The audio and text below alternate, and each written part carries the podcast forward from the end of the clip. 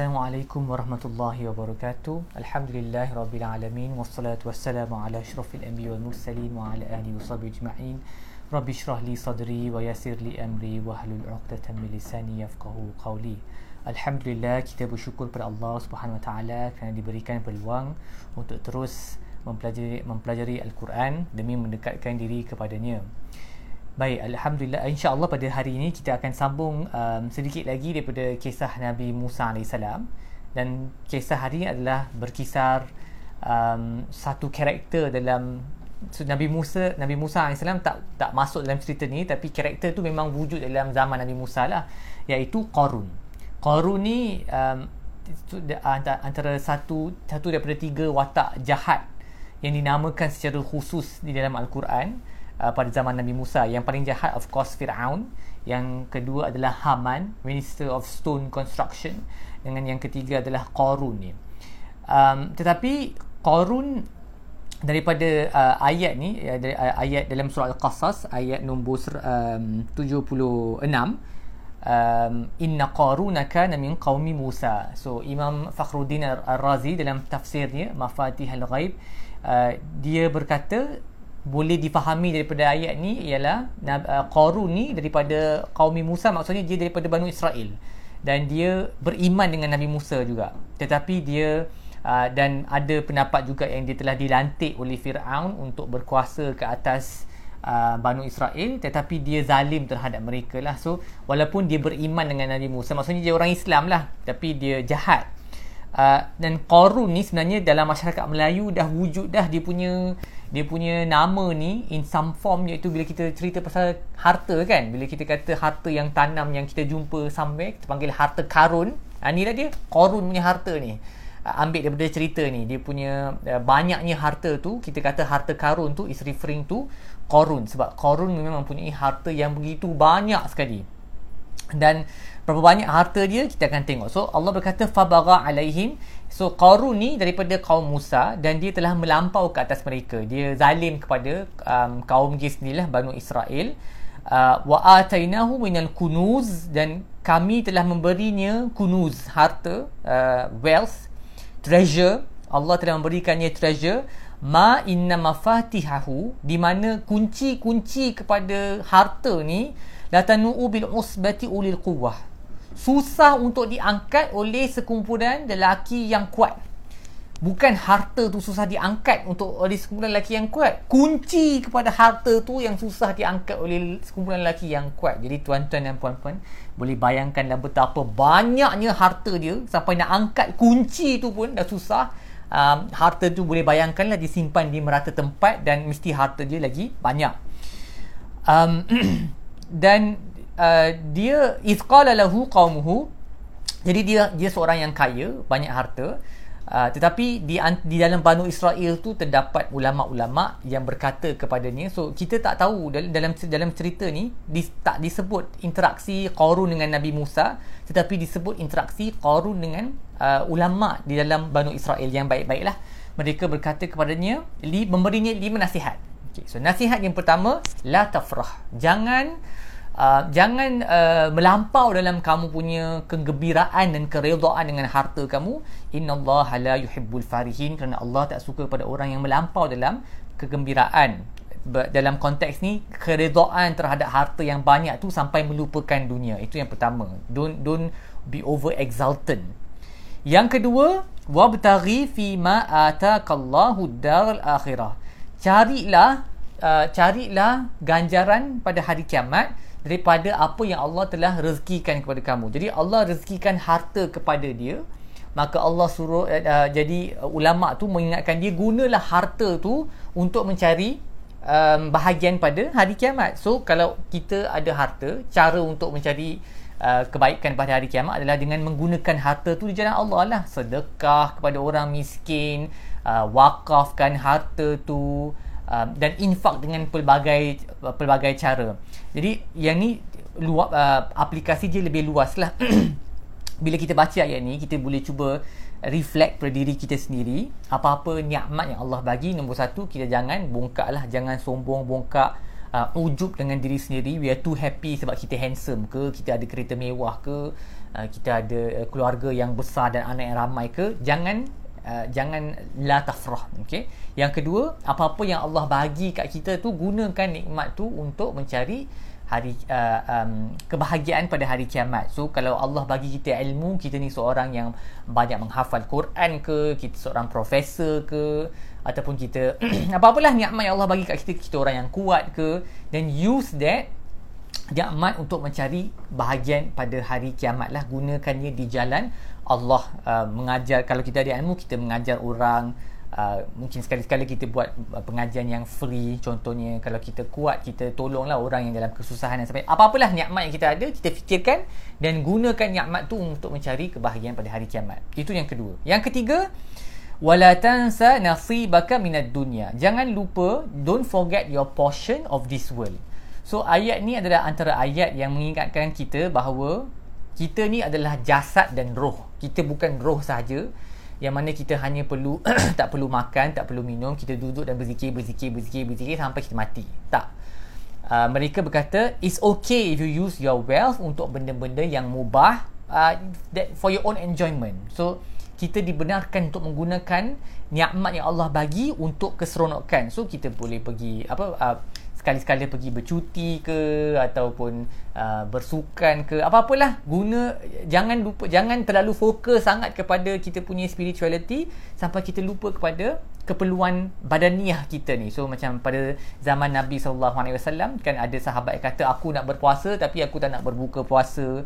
Uh, ataupun aku tak nak mendekati perempuan. Ataupun aku nak solat sepanjang malam. Jadi Nabi berkata aku pun solat malam tapi aku tidur Aku pun puasa tapi aku berbuka dan aku berkahwin dengan wanita dan sesiapa yang tidak mengikut sunnah aku maka dia bukan dari kalangan aku. So kita ada the rights of the body and the rights of the soul. Dua-dua kena be fulfill dan dua-dua um, dan um, kita boleh enjoy lah. Bukan agama kita bukan macam contohnya agama Kristian kalau nak dekat kepada Tuhan tu if you want to enter um, you want to be close to God you have to uh, enter the priesthood kan. You become a priest atau you become a nun and dia ada celibacy punya rule. Maksudnya tak boleh kahwin tak boleh ada apa-apa interaksi um, antara the opposite gender uh, sebab uh, you cannot have any pleasures of the flesh dipanggil dia uh, apa uh, keseronokan badan ni tak boleh cannot be entertained sebab if you entertain the pleasures of the flesh then you cannot be close to God Uh, tapi agama kita lain dan ini bukan bukan agama kita bukan daripada Rasulullah sahaja. Semua nabi-nabi kita tengok pun kebanyakan mereka berkahwin, ada anak. So dia tak ada contradiction. Just by enjoying yourself, fulfilling your needs of the body, you can still achieve um, closeness to Allah. Dua-dua kena berjalan serentak lah. Tak boleh terlebih terlalu ke one side, terlalu fokus kepada dunia ataupun terlalu fokus kepada akhirat. Dua-dua perlu uh, berjalan serentak. So wala tansa tansa nasibaka minad dunya. Do not forget your portion of this world. Itu yang ketiga. Yang keempat, wa ahsin kama ahsanallahu ilaik. Do um, berlaku ihsanlah kepada orang lain seperti mana Allah telah berlaku ihsan kepada kamu. Jadi khususnya dalam kes Qarun ni adalah Allah telah berlaku ihsan kepadanya dengan memberinya harta yang banyak. Jadi um, ulama Banu Israel mengingatkan kepada Qarun just as how Allah has given you a lot of uh, goodness and has um, apa berlaku ihsan kepada kamu so you should be kind to the creation as well. Um, dan kita manusia kalau kita berkehendak kepada ihsan Allah bila kita mati nanti kan pada hari kiamat dia antara keadilan dengan ihsan Tuhan. Kita tak mampu sebenarnya untuk face Tuhan punya keadilan. Bila kita takut dengan azab Allah bukan sebab Allah tu zalim. Kita takut dengan azab Allah we fear the consequences of justice upon us. Kita takut Allah berlaku adil dengan kita sebenarnya. Sebab kita tak tak cukup kita punya amalan yang baik ni tak cukup dengan perbuatan uh, cannot cover untuk perbuatan yang jahat jadi kita sangat berharap kepada ihsan Allah And ihsan Allah is above his keadilan which is he forgives us for our shortcomings dan masukkan kita ke dalam syurga. Dan kalau kita berhajat kepada ihsan Allah, maka kita pun perlu berlaku menunjukkan that we are deserving of this that ihsan by showing ihsan to people. Dengan berlaku ihsan dengan creation. Uh, tak kisah ihsan dengan environment ke dengan alam sekitar ke dengan orang ke dengan haiwan ke all of this kita kena berlaku ihsan. So contohnya kalau kita beli karipap daripada makcik tepi jalan karipap 30 sen kita beli 3 karipap jadi 90 sen kita bagi RM1 kita cakap lah tak apalah makcik seringgit tu kita simpan. So adil adil is basically i, apa yang uh, cukup-cukup. Adil is macam cukup makan. Apa yang kita buat tu uh, kalau karipap 30 sen kita bayar 30 sen. Kalau solat yang perlu fardu 5 waktu kita solat 5 fardu sahaja. Yang yang yang yang 5 waktu sahaja. Ihsan is anything that is extra. Going going out of your way to do yang lebih. So kita bayar sedikit kita kata tak, tak apa keep the change contohnya. Ataupun kita tengah drive balik rumah tiba-tiba uh, ada isteri ke somebody tanya oh kita nak dekat rumah dah dia kata uh, tolong ter, lupa nak beli something tadi tolong belikan. So kita pun pusing balik dan walaupun benda tu menyusahkan kita tapi we go out of our way. Kan sebelum ni kita dah tengok kan macam Nabi Musa AS bila dia tiba dekat perairan Madian tu dia jumpa the two damsels in distress dua orang perempuan yang memerlukan bantuan dia tak wajib pun untuk dia bantu mereka. Dah lah dia sangat penat dan dia jalan jauh dalam kepanasan. Tapi dia still go out of his way. Walaupun bukan tanggungjawab dia dia still go out of his way menyusahkan diri sendiri untuk tolong. This is ihsan. Jadi bila kita berlaku ihsan kepada uh, kepada orang ataupun kepada creation in fact hadis terkenal pasal ihsan adalah berkaitan dengan sembelihan kan. Bila Nabi SAW suruh kita sembelih uh, bila uh, nak menyembelih uh, zabiha Nabi kata make sure you sharpen your knife first. Kenapa kena sharpen the knife? Supaya bila kita sembelih tu dia berlaku dengan cepat dan the animal doesn't have to suffer. So ihsan tu is not limited kepada sesama manusia sahaja. Kepada creation pun. Kan Nabi kata jangan sembelih di hadapan kawan-kawan dia yang lain. Dan yang ni kita mungkin dari segi ihsan kita dengan manusia kita okey tapi ihsan kita dengan alam sekitar dan alam as a whole agak teruk jugalah. Kita tengok kadang-kadang bila hari raya haji kan orang nak tumbangkan lembu tu dengan begitu uh, apa tak, tak adalah zalim tapi dengan cara yang tak proper. Sampai lembu tu in suffering ataupun kita sembelih lembu tu di hadapan kawan-kawan lembu dia yang lain. Jadi semua ni adalah dia tak berdosa tapi dia bukan ihsan jadi kita nak kalau nak Allah berlaku ihsan dengan kita maka kita kena berlaku ihsan dengan seluruh alam sebab kita khalifah di muka bumi ni dan khalifah punya tuju uh, kerja adalah untuk memakmurkan alam uh, to make things right kan So berlakulah ihsan seperti mana Allah telah berlaku ihsan kepada kamu. That's the second, uh, the fourth one. Yang terakhir, wala tabaghil fasad fil ard innallaha la yuhibbul mufsidin. Jangan melakukan kefasadan corruption. Don't corrupt the earth. Corrupt ni bukan maksudnya setakat rasuah sahajalah walaupun itu corruption juga. Ni corruption yang lebih luas. Fasad ni adalah macam segala ke- kejahatan. Jangan jangan um, because you are capable. Korun ni kaya, dia ada jah, dia ada status, dia ada power. Don't use benda-benda ni untuk melakukan kefasadan di muka bumi sebab it's very easy. Once you have power, once you have wealth, ada harta, ada kuasa sangat senang untuk salah guna kuasa dengan harta ni untuk melakukan kerosakan di muka bumi. Dan kita boleh tengok benda ni dari segi fizikal ni, physical um, effect on the environment.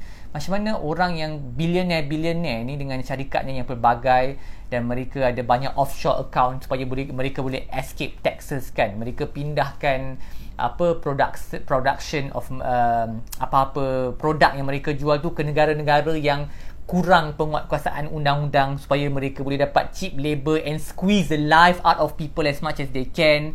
And then bila ada orang yang sakit dalam mereka punya factory dia dia rasuah doktor pula kata dalam surat tu jangan tulis this is occupational punya disease tulis sahaja this is natural disease sebab mereka tak nak bayar compensation. Ini semua fasad dekat bumi dan um, dari segi hubungan sesama manusia pun dia semakin rosak di on our planet ni uh, human interaction relations are being um, destroyed because of this.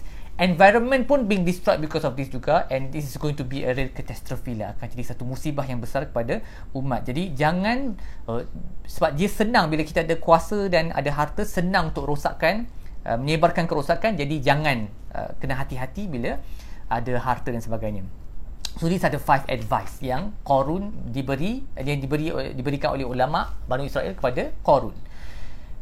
Korun ni dia bongkar. Dia tak nak dengar apa yang ulama tu kata. Dia terus kata qala innama utituhu ala ilmin indi. I, I have been given all this. Aku telah diberikan semua ni sebab ilmu yang aku ada. Because I'm clever. Dan tidak dinafikan Qarun mendapat harta yang banyak ni sebab dia seorang para ulama menyebut yang dia seorang yang pandai dalam bisnes so he's a very clever businessman. Dia pandai buat harta. Uh, dan buat harta tak berdosa bila kita cari rezeki dengan cara yang halal tak berdosa pun. Tapi dia sandarkan dia punya harta dan uh, apa semua nikmat yang dia ada tu kepada dia punya kecerdikan sendiri. Dia lupa bahawa the source, the masdar of all uh, nikmat, uh, sumber segala nikmat adalah Allah Subhanahu Wa Taala. Jadi bila dia sandarkan kepada diri dia sendiri dia menunjukkan sifat dia yang um, bongkak lah sebab dia rasa dia layak untuk terima semua ni um, I have aku diberi semua ni dia memang kata yang Allah bagi kat dia dia bukan kata um, aku buat semua ni dapat dengan tangan aku sendiri. He said, Innama uti tuhu. I have been given this. I maksudnya dia dia memang acknowledge yang Allah bagi dia semua. Tapi dia kata sebab I deserve it. Aku layak terima benda ni sebab because I'm clever. Jadi dia tak ada uh, dia tak kata pun macam dengan kata yang baik that Allah telah me, Allah has blessed me with all of these things. Alhamdulillah. Segala puji baginya. Tak. Dia bongkak. Jadi Allah um, Allah uh, menyebut awala ya'lama awala ya'lam anna Allah qad ahlaka min qablihi min al-qurun man huwa ashaddu minhu quwwatan wa aktsaru jam'a tidakkah dia sedar tidakkah dia tahu bahawa Allah telah memusnahkan kaum-kaum sebelumnya yang jauh lagi kaya daripada dia dan jauh lagi berkuasa daripada dia? Tidakkah dia sedar benda tu? Wala yusalu an dzunubihimul mujrimun. Dan tidak akan ditanya dosa orang mujrim apabila mereka dimusnahkan. Jadi bila Allah dia dia bongkak yang dia, dia semua uh, nikmat yang dia ada tu because of himself uh, maksudnya dia he feel that dia boleh buat apa-apa yang dia lah sebab dia rasa dia layak dapat benda tu jadi dia boleh buat apa-apa dia nak dengan harta tu. And uh, Allah bagi dia tu is a sign yang Allah sayang kat dia. So he feels he's above punishment. Dan sebab tu in the end of the day kita akan tengok macam mana apa akan jadi kat dia. Fa kharaja ala qaumi fi zinati. So pada suatu hari ulama kata mungkin pada hari raya dia jalan keluar di kalangan rakyat dia. Uh, di kalangan Banu Israel lah dengan fizinatihi dalam segala kecantikan dia. Baju dia yang cantik ada yang kata dia ada entourage dia sendiri dengan kuda-kuda dia dengan emas yang dia pakai dan sebagainya. Dan uh, memang a sight to behold lah bila kita tengok macam like wow kayanya orang ni. Macam kalau kita drive dekat kawasan perumahan yang cantik-cantik kan kita pun wah cantiknya rumah ni. Aku pun nak juga. Macam tu lah lebih kurang.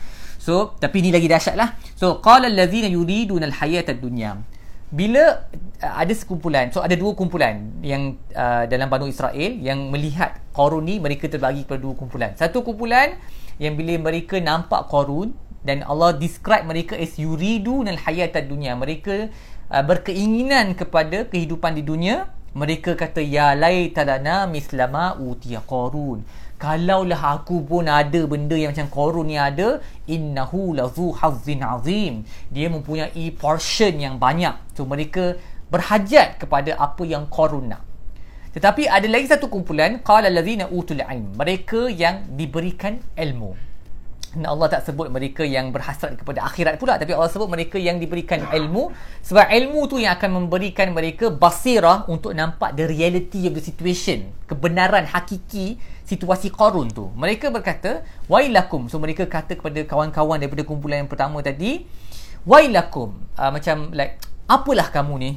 Uh, sawabullahi khairun liman ama amana wa amila salihan ganjaran Allah lebih baik bagi orang yang beriman dan melakukan amalan yang soleh. Wala yulaqaha ila sabirun. Dan tiada yang akan dapat kesabaran ini yang dapat um, uh, sawab uh, apa jannah dan ganjaran Allah ini melainkan mereka yang bersabar. Jadi orang yang diberikan ilmu mereka dapat see beyond the glitter of the world. Mereka nampak Uh, lebih daripada apa yang luaran korun tu bahawa dia seorang yang yang uh, tu yang ya apa yang tara yang bara yang melampau menggunakan harta dengan cara yang baik. Dan kecantikan yang dia ada tu semua harta tu bukanlah petanda bahawa Allah sayang kat dia. They know this.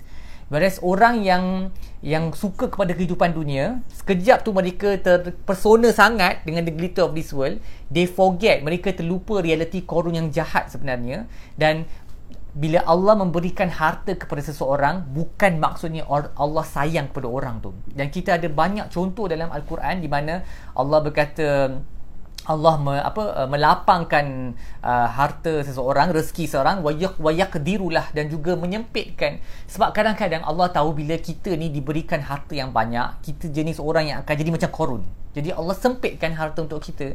Nah Allah tahu juga ada orang yang kalau dia miskin, dia akan hidup dalam serba fitnah dan kesusahan, menyebabkan jiwa dia kacau dan mungkin keluar Islam. Jadi Allah bagi dia kekayaan.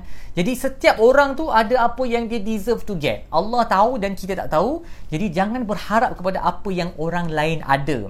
Dan mereka akan sedar um, hakikat ni the next day ataupun pada waktu tersebut bila uh, Qarun fakhasafna bihi wa bidarihi al-ard bila bumi telah menelan Qarun dan segala harta dia uh, fama kana lahu min fi'atin yansurunahu walaupun dia ada banyak orang yang ikut dia waktu entourage tu tak ada siapa yang boleh tolong dia uh, selain daripada Allah wa maka minal muntasin dan dia tak dapat tolong sendiri pun. Segala kekayaan dia harta dia kunci-kunci kepada rumah-rumah yang banyak tu nothing can save him bila Allah cause the earth to swallow him up apabila bumi telah menelannya. Dan kemudian barulah orang yang hari semalam tu mereka teringin sangat nak korun punya harta ni mereka berkata wa asbahal ladzi tamanna makanahu bil ams yaqulun wa ka'anna Allah sesungguhnya Allah yabsutu rizqa liman yasha. Allah melapangkan rezeki bagi sesiapa yang dia kehendaki wa yaqdir dan juga menyempitkan. Laula amanna Allahu alaina kalaulah Allah tak uh, kasihani kami tidak memberi nikmat kepada kami la khasafa bina. Kami pun pasti tertelan sekali dengan dia de, uh, oleh bumi wa ka'annahu la yuflihul kafirun. Uh, sesungguhnya orang yang kafir tidak akan berjaya. Jadi mereka sedar in the end of the day that Qarun ni walaupun dengan segala harta dia yang dia ada Uh, dan walaupun dia orang beriman walaupun ayat ni sebut Allah uh, tidak akan berjaya orang yang kafir mungkin dia kafir yang betul-betul kafir menurut setengah pendapat ataupun dia kufur nikmat. Dia tak berterima kasih kepada Allah kerana nikmat tu maka in the end of the day dia telah tertelan dan barulah mereka ni sedar bahawa harta tu telah menjadi punca kemusnahan Qarun. So they realise that there's no point uh, asking for more than what they have daripada apa yang orang lain ada. Dan ini satu benda yang sangat relevan pada untuk kita pada zaman sekarang. Again because of social media. Kalau kita baca Quran rasa semua benda yang jahat yang berlaku kita boleh relate dengan social media sebab social media ni tempat orang mempamerkan segala-galanya kan? Orang mempamerkan kecantikan dia orang tunjukkan oh hari ni aku pergi bercuti dekat London esok cuti kat Amerika esok cuti kat New Zealand. Lepas tu orang yang tunjukkan harta dia berapa banyak Lepas tu kita ada yang apa penjual-penjual produk yang dengan penipuan yang berlaku mereka menunjukkan rumah mereka yang besar. Jadi kita pun terpesona dan kita pun teringin nak benda tu tapi kita tak tahu mungkin mungkin benda tu akan jadi the source of their destruction. Especially kalau bisnes mereka daripada awal dah bisnes yang haram dan mereka dapat duit tu secara yang tak betul menipu masyarakat dan sebagainya dia boleh hidup lah dengan gembira sekarang dengan rumah tu tapi bila mati nanti mereka akan diseksa. Jadi apa yang kita don't bila kita nampak orang lain ada ke, kelebihan daripada kita yang paling bagus adalah kita doakan. Kita kata barakallahu fikum. Semoga Allah menambahkan berkat dalam apa yang kamu telah diberi olehnya dan kalau kita nak pun jangan berkalau-kalau. Jangan oh if only if only I had something. Nabi kata kalau kita betul-betul nak sesuatu daripada Allah dan benda tu memang dibenarkan untuk kita adalah that means dia bukan sesuatu yang haram untuk kita minta. Kalau benda tu contohnya tiba-tiba lelaki ya Allah cuba bagilah aku peluang untuk melahirkan anak. Tak logik lah sebab lahir lelaki tak boleh lahirkan anak. Tapi katakan uh, we, we see something, we see a nice house dan kita nak rumah yang besar tu Nabi kata jangan berkalau-kalau tapi minta saja. Minta sahaja kepada Allah. Is'alullah. Ask Allah and then we work hard for it. Kalau kita layak untuk dapat rumah tu dan Allah rasa rumah tu akan bagi kita uh, apa it will increase us in iman dan sebagainya dan kita akan dapatlah rumah tu. Tapi kalau kita tak dapat janganlah kita rasa yang Allah tak sayang kat kita sebab this is a true example yang orang yang dapat harta banyak adalah orang yang dibenci oleh Allah in this case Qarun ni kan in the end he was swallowed by the earth. Jadi jangan berkalau-kalau. You should be qana'ah cukuplah dengan apa yang ada. Uh, be satisfied with what you have. And if you really want it then ask Allah. If you Allah feels kalau Allah rasa kita layak untuk dapat Allah akan berikan provided kita berusaha dengan keras. Dan jangan kita guna cara-cara yang tak baik untuk mendapatkan harta tersebut jadi daripada kisah koron ni kita boleh uh, tengok balik um, tuan-tuan boleh rujuk baliklah nasihat-nasihat yang diberikan yang sangat penting. Jangan jangan terlalu bergembira jangan sebarkan kefasadan di muka bumi. Uh, carilah apa yang kita nikmat kita ada tu untuk kehidupan hari kiamat nanti. Jangan lupa enjoy di dunia ni sebab badan kita ada hak ke atas kita seperti mana roh kita juga mempunyai hak. Dan jangan terpesona dengan the glitter of this world sebab kadang-kadang harta yang banyak tu boleh menjadi punca kita punya kemusnahan. Dan bila kita ada nikmat sandarkan nikmat tu kepada Allah dan bersyukur. Jangan jangan setakat jangan fikir yang kita layak dapat nikmat tu. Nikmat tu nikmat. Allah bagi kepada siapa yang dia nak bukan siapa yang bukan sebab kita layak nikmat tu. We always have to remember that hakikat supaya kita tak end up seperti Qarun ni. Mungkin Allah bagi kita ilmu kita rasa yelah sebab kita study hard kita layaklah dapat ilmu ni. Kita lupa yang in the first place kita study hard tu pun adalah nikmat daripada Allah Allah yang bagi inspirasi pada kita untuk study hard in the first place. You have to remember that supaya kita tak uh, tak bongkak dan sentiasa dalam keberkatan Tuhan. Uh, rasanya cukup untuk hari ini insya-Allah. Aku lu qauli hadza wa astaghfirullahalazim li wa lakum. Wassalamualaikum warahmatullahi wabarakatuh.